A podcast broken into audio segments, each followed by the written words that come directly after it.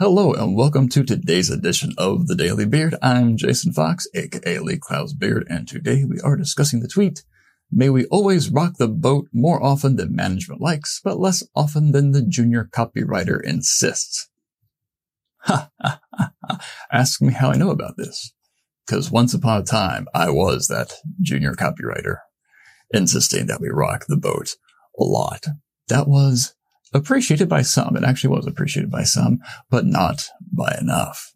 And I was kind of a pain about that because I was full of the vim and the vigor. There are other words you could use for vim and vigor, but we won't, because this is a family show and I'm a family man. But do not go along to get along.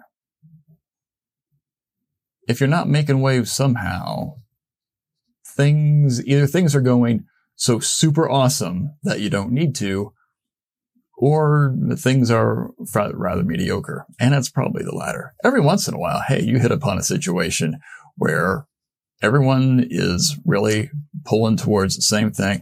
Everyone wants great work. They want great strategy. They want everything to be just as A plus ultra as it can possibly be. And there you go. There's just little disagreements here and there.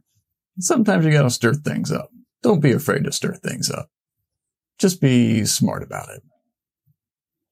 I'm not going to tell you to not fall on your sword for something, because sometimes you really do. But that is up to you. I will trust you and your judgment to do that, because I have no idea who you are and what your situation is. Hey, feel free to email me and ask my advice. It's free, though, and you get what you pay for. I'm Jason Fox. Have a good one.